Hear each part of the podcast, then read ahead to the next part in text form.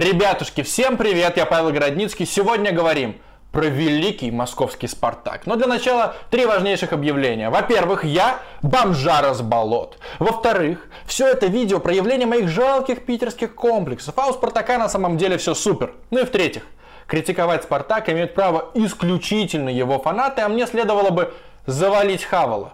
Но я его не завалю. Как я отношусь к Спартаку? Ну, это клуб, который меня обманул. Почему? Потому что в конце 90-х, когда я залипал в покемонов и телепузиков, у меня папа врубал футбольный клуб, футбольное обозрение, просто футбольные матчи. И я иногда спрашивал, папа, а какая сейчас самая сильная футбольная команда в России? Папа разводил руками и отвечал – к сожалению, чемпион Спартак. Так было в 97 году, в 99 и даже в 2001. Поэтому, когда в 2003 году я начал потихонечку, постепенно интересоваться футболом и вообще вникать, мне казалось, что Спартак это мега-грант российского футбола, суперклуб, что есть Спартак, а за ним такая огромная пропасть. И вот сентябрь 2003 года, Зенит обыгрывает Спартак на Петровском, в городе праздник, я прыгаю до потолка, а папа спокойно сидит, читает газету. Я спрашиваю, папа, почему ты не радуешься? Зенит обыграл лучшую команду. А мне казалось, что это как в боксе. Ты обыгрываешь лучшего, и ты сам становишься лучшим. Папа мне показывает турнирную таблицу, а там Спартак на десятом месте. И я такой, что? И я почувствовал, что меня обманули. Спартак же сильный. А получается, Зенит обыграл слабый Спартак. И это не так престижно. И если честно, в последующие 17 лет, что я слежу за футболом, Спартак меня регулярно дурил. За исключением маленьких-маленьких отрезков, которые он боролся за чемпионство, когда он выигрывал чемпионство – все остальное это исключительно обман моих ожиданий. Но все равно, несмотря на свой статус в 2003 году, несмотря на то, что в 2004 Зенит обыграл Спартак в двух матчах с общим счетом 5-0, именно Спартак для меня остался самым принципиальным соперником Зенита. И даже когда Зенит разбогател, я перестал за него так активно и яростно болеть, все равно матч Зенит-Спартак, я включал телевизор и орал после каждого гола Зенита. Как вот в те времена, когда я был еще совсем маленьким и наивным, а Зенит бедным. Со временем мне надоело болеть за «Зенит» в матче со «Спартаком», и я поймал себя на мысли, что вот я смотрю матч «Зенит-Спартак» и болею не за «Зенит», а топлю против «Спартака», потому что у меня полно московских друзей, коллег, и их после этого матча можно было бы подкалывать, издеваться над ними, злорадствовать, а им было бы нечего ответить. Но сейчас я осознал, что и это мне, к сожалению, наскучило. Я недавно говорил, что несмотря на то, что я болельщик Реала, хочу видеть сильную Барселону, которую престижно и приятно обыгрывать. Также и со Спартаком. Я хочу видеть сильный Спартак, а он сейчас возмутительно слабый. Я выделил три причины, почему так происходит, но прежде чем их озвучу, у меня просьба. Подписывайтесь на канал, ставьте колокол, и еще в описании есть ссылочка на мой телеграм-канал. Подписывайтесь и на него, там полно эксклюзивного ежедневного контента. Первая проблема – неадекватнейшее восприятие реальности. Я ненавижу обобщение, но можно поговорить с типичным фанатом Спартака, и он вам за минуту разложит, почему Спартак лучше, круче, величественнее, могущественнее, чем любой российский клуб. И там будут теги плюс-минус одинаковые. 90-е, Романцев, Тихонов, Титов, 9 чемпионств, 3 полуфинала в Еврокубках. И все это вместе делает Спартак великим с большой буквы «В» клубом. И самое смешное, что и в руководстве Спартака явно очень многие люди так считают. В чем деструктивность этого подхода? В том, что проигрывая, ты выдаешь себе индульгенцию. Вот я просрал, но у меня же были эти 9 чемпионств, у меня же были эти титулы. И поэтому, наверное, как мне кажется, за последние 17 лет, что есть у Спартака? Один Кубок России, один Суперкубок России и одно чемпионство. И Спартак, как это не трагично, перестал быть самым титулованным клубом России. Сейчас самый титулованный клуб – это ЦСКА. Но как только ты приведешь фанату Спартака этот аргумент, тебе скажут, ха, ЦСКА, да они же там просто кубков набрали. У нас 9 чемпионств, золотые медали, звездочки над эмблемой. А ЦСКА это кубки и суперкубки. Это что, трофеи? Это же полная ерунда. Но я напомню, друзья, что этой весной Спартак потирал ручонки. Можно выиграть кубок, можно спасти сезон, можно попасть в Лигу Европы. Сейчас Зенит обыграем, и все вообще пойдет. И до сих пор, я уверен, в глубине души фанаты Спартака верят, что возобновится сезон, и Спартак возьмет кубок. И еще один важный момент. Был такой турнир, Кубок Матч Премьер, межсезонный, товарищеский. Но когда Спартак его выиграл, игроки прыгали по две The Champions. А фанаты говорят, а, нам кубки не нужны. Нас волнует только чемпионство. Как же это комично. То же самое с Еврокубками. Зенит выиграл Кубок УЕФА, Суперкубок УЕФА, три раза сыграл в плей-офф Лиги Чемпионов, регулярно выходит в Евровесну, если не брать этот год. Но вам любой фанат Спартака скажет, а, Кубок УЕФА, кубочек. Не интересует. Суперкубок УЕФА? Да это же просто игрушечная чашечка. Лига Чемпионов? Какая там не стадия? Одна восьмая. Мы выходили полуфинал. При этом вот лично я но не сказать, что вчера начал интересоваться футболом. Еще в начале тысячелетия. Я слежу, слежу, слежу. Ни разу не видел Спартак в плей-офф Лиги Чемпионов. А это их не волнует. У них же в 90-х были достижения, которых многие-то и не видели. Так что ребят надо пожалеть. Меня бесит этот культ древних ачивок. Ты раздражаешь других, когда напоминаешь о своих каких-то достижениях старых. И при этом успокаиваешь себя. И это мешает двигаться дальше. Но больше всего это мешает, когда люди не с трибуны, а именно из руководства считают, что это они работают в великом клубе и они имеют хоть какое-то малейшее отношение к древним победам. Вот возьмем просто пример из бизнеса. Была такая компания Nokia, которая производила хитовейшие телефоны и смартфоны. Потом у них случился кризис из-за того, что вышел iPhone, они продались Microsoft. Сейчас тоже есть Nokia, но она не имеет отношения к старой.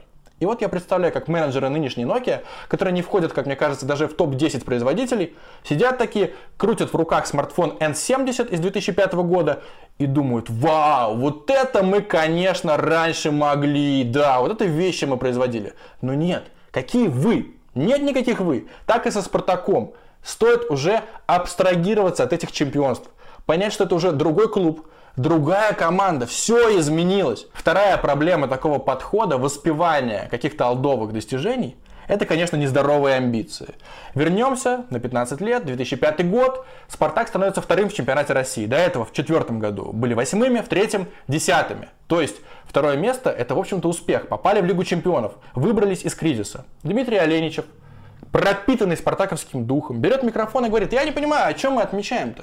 Второе место. Для Спартака существует только первое место. Проходит 9 лет. В Москву приезжает Мурат Якин, адекватно оценивает обстановку и говорит, наша цель попасть в тройку. И его уничтожают в комментариях и в соцсетях фанаты Спартака. Какая тройка? Только первое место. Дальше. Еще спустя 6 лет вот сейчас, зимой, Спартак близок к зоне вылета. Три очка было от зоны вылета. У Кутепова спрашивают, Илья, не смущает ли вас? А он такой, а, зона вылета? Нет. Я думаю, что если мы выиграем сейчас все матчи, то реально попасть в Лигу чемпионов. Какая вам нахуй Лига чемпионов? Это реально невменяемые амбиции именно из-за того, что когда-то Спартак был очень крутым. Но зачем это переносить на сегодняшний день? А что же делать? Спартаку нужно унять гонор, перестать считать себя исключительными и лучше себя даже недооценивать и воспринимать просто как команду из топ-8 РПЛ. И тогда, если запретить, просто забанить словосочетание 9 чемпионств, тогда может что-нибудь и получится. Еще одна проблема Спартака – тотальный хаос в управлении. Вот коротко пройдемся по всему топ-менеджменту главных клубов РПЛ. Начнем с «Зенита». Там за последние 10 лет 4 чемпионства, там плей-офф Лиги Чемпионов, регулярное участие в Еврокубках. Я думаю, что если бы фанатам Спартака сказали, вот, пожалуйста, хотели бы такие достижения, они бы согласились. Но в «Зените» есть полусумасшедший Алексей Миллер – и есть непубличные прогрессивные менеджеры. И все это работает как система сдержек и противовесов. То есть Миллер говорит, нам не нужны негры, татуированные, рыжие, какие-то еще. У него бзиков до жопы. Ну, короче, реально, чувак очень специфичный. И его уговаривают, говорят, Алексей Борисович, давайте попробуем, вот мы вам предлагаем. И такими вот компромиссами все и достигается. То есть в целом «Зенит» работает грамотно. Кстати, есть иллюзия, что «Зенит» в разы больше тратит, чем «Спартак». Но это реально миф. Я посмотрел, «Зенит» за последние 10 лет потратил всего лишь в 1,63 раза больше, чем «Спартак». Но добился гораздо большего. Краснодар. Там есть Галицкий, его окружает проверенная в бизнесе команда, но у них странноватая философия. Запредельный патриотизм и ручной тренер. То есть тренер всегда будет подчиняться Галицкому напрямую, Галицкий будет заходить в раздевалку и фактически руководит командой именно Сергей Николаевич Галицкий. Это их, конечно же, тормозит, но Краснодар относительно стабилен. Тоже всегда в пятерке, всегда в Еврокубках, всегда на что-то претендует, просто пока без титулов. ЦСКА, но тут и говорить не о чем. Гиннер, Бабаев, все рационально, сверхэффективно, круто. Локомотив, если есть тандем Бабок РЖД и Юрия Павловича Семина, тоже все будет окей. Вот последние просто 5 сезонов, когда Семин полноценно как тренер руководил Локомотивом. Сейчас был Кубок, до этого чемпионство, Кубок, чемпионство четвертого года, и в 2003 Семин вывел Локомотив в плей-офф Лиги Чемпионов. Тоже кайфово, стабильно, и все работает. И есть московский Спартак. Там один, один Леонид Арнольдович Федун. Нетерпеливый, импульсивный, нервный. И из-за этого все проблемы. Что в итоге? Постоянные смены курсов. Вот просто Федун перебирает директоров. Были, например, Первак, Шавло, Черчесов, Карпин, Ашхабадзе, Родионов, Цорн. Ни с кем толком Федун не сработался. И так со всеми. У него акционеры меняются, тренеры, стратегии, придворные агенты, селекционеры. Все это постоянно тасуется. Фундамента у Спартака просто нет. Вот самое характерное, что случилось с чемпионской командой. Прошло всего лишь три года, а ее не существует больше. Спартак 2017, все довольные, все сыгранные и разогнали людей. Причем самое смешное, что очень многие уходили, получив с собой золотые парашюты. Десятки миллионов рублей. Глушаков, Самедов, Ананидзе. Почему? Потому что, опять же, сидел Федун и думал, нужно все обнулять. Нужно начинать с чистого листа. Плевать на потери. Спишем в издержки. Пошли все вон, мы наберем новых людей. Ну и что в итоге? Спартак где там плетется? Кажется, рядом с Тульским арсеналом. На самом деле, когда нет вообще никакой четкой стратегии, когда все получится, не получится, как будто кубики бросает обезьяна, стабильно выигрывать вообще невозможно. И я вижу только один выход, вот честно. Федун должен продать Спартак. Потому что он пять лет назад уже говорил, я ухожу, я отдаю управление профессионалам, но что мы видим? Заканчивается матч, Лео Федун спускается, его ловят журналисты, он не удерживается от соблазна что-то прокомментировать, плюс он по-прежнему вовлечен в работу, он подписывает акты на каждую скрепку в бухгалтерию. Конечно, со стороны наблюдать за этим очень забавно, но не забавно при этом быть фанатом Спартака. Ну и последнее вечные заговоры. Если послушать фанатов Спартака, да и некоторых руководителей, можно подумать, что все масонские ложи работают на то, чтобы Спартаку было как можно хуже. Вот просто идем по пунктикам. Админ ресурс Зенита. Сейчас немножечко побуду бомжом и пооправдываю Зенит. Быстров, 2009 год, до сих пор вспоминают фанаты Спартака. Вот, мы боролись с Рубином, а потом у нас эти пидорасы с болот увели Быстрова, Володьку. А он был одним из лучших игроков, и поэтому мы в конце уступили титул Рубину, на самом деле там 9 очков им не хватило, был еще Сосик Джанаев, но неважно. Виноваты, конечно же, уроды с болот, которые благодаря админ-ресурсу переманили Володю Быстрова. Я просто смотрю, кем интересовался «Зенит» за последние годы. Марио Фернандес. Предлагали котлету ЦСКА. ЦСКА отказался, Гиннер отказался. Братья Мирончуки. То же самое, обратились в «Локомотив», но почему-то братья Мирончуки до сих пор играют в Локомотиве. Так может быть, Быстров сам хотел переехать в Петербург? Или может быть, Федун такой пусси, что на него слегка надавили, позвонили ему, сказали, Леонид, ну нужно отпустить. А он даже не боролся за своего лучшего игрока. Это не админ ресурс. Это элементарнейшая сыкливость. Или еще одно. Вот говорят, вся футбольная верхушка питерцы. Был Фурсенко, Мутко, сейчас Дюков рулит. Но ничего, что с 92 года Никита Павлович Симонян, легенда Спартака, работает вице-президентом РФС. Поэтому какие-то предъявы вообще нужно забыть. Еще одна чудненькая история. Очень многие фанаты Спартака до сих пор злятся, когда вспоминают, что 11 лет назад Зенит играл с Локомотивом, выпустил случайно лишнего легионера, но не получил техническое поражение 3-0, потому что в регламенте просто не было такого пункта. И потом президент Локомотива признавался, что это решение Зенит выбил с помощью админ-ресурса. Но, дорогие мои друзья из Спартака, вспомним 2003 год, когда вся основа Спартака хавала допинг, бромантан, бесполезный, топорный допинг. Но крайним сделали Егора Титова. Он за всех отдувался, и за сборную, и за клуб. А клуб так закрылся, там Деменко хавал допинг, Ващук. Почему Спартак после допингового скандала не отправили, ну хотя бы в тогдашнюю первую лигу аналог нынешней ФНЛ? Я не понимаю. То есть целый клуб промышлял допингом, и никаких санкций для клуба по сути-то и не было. И после этого залупаться по поводу админ ресурса, ну это просто смешно. Мое любимое. Зениту помогают деньгами, потому что он государственный клуб, а Спартак у нас частный клуб. Но давайте посмотрим, как развивалась карьера Вагита Аликперова, главы Лукойла, основного спонсора, генерального спонсора московского «Спартака». В 90-м и 91 году Вагит Аликперов был первым заместителем министра нефтяной и газовой промышленности СССР. Вообще не имел отношения к государству, то есть.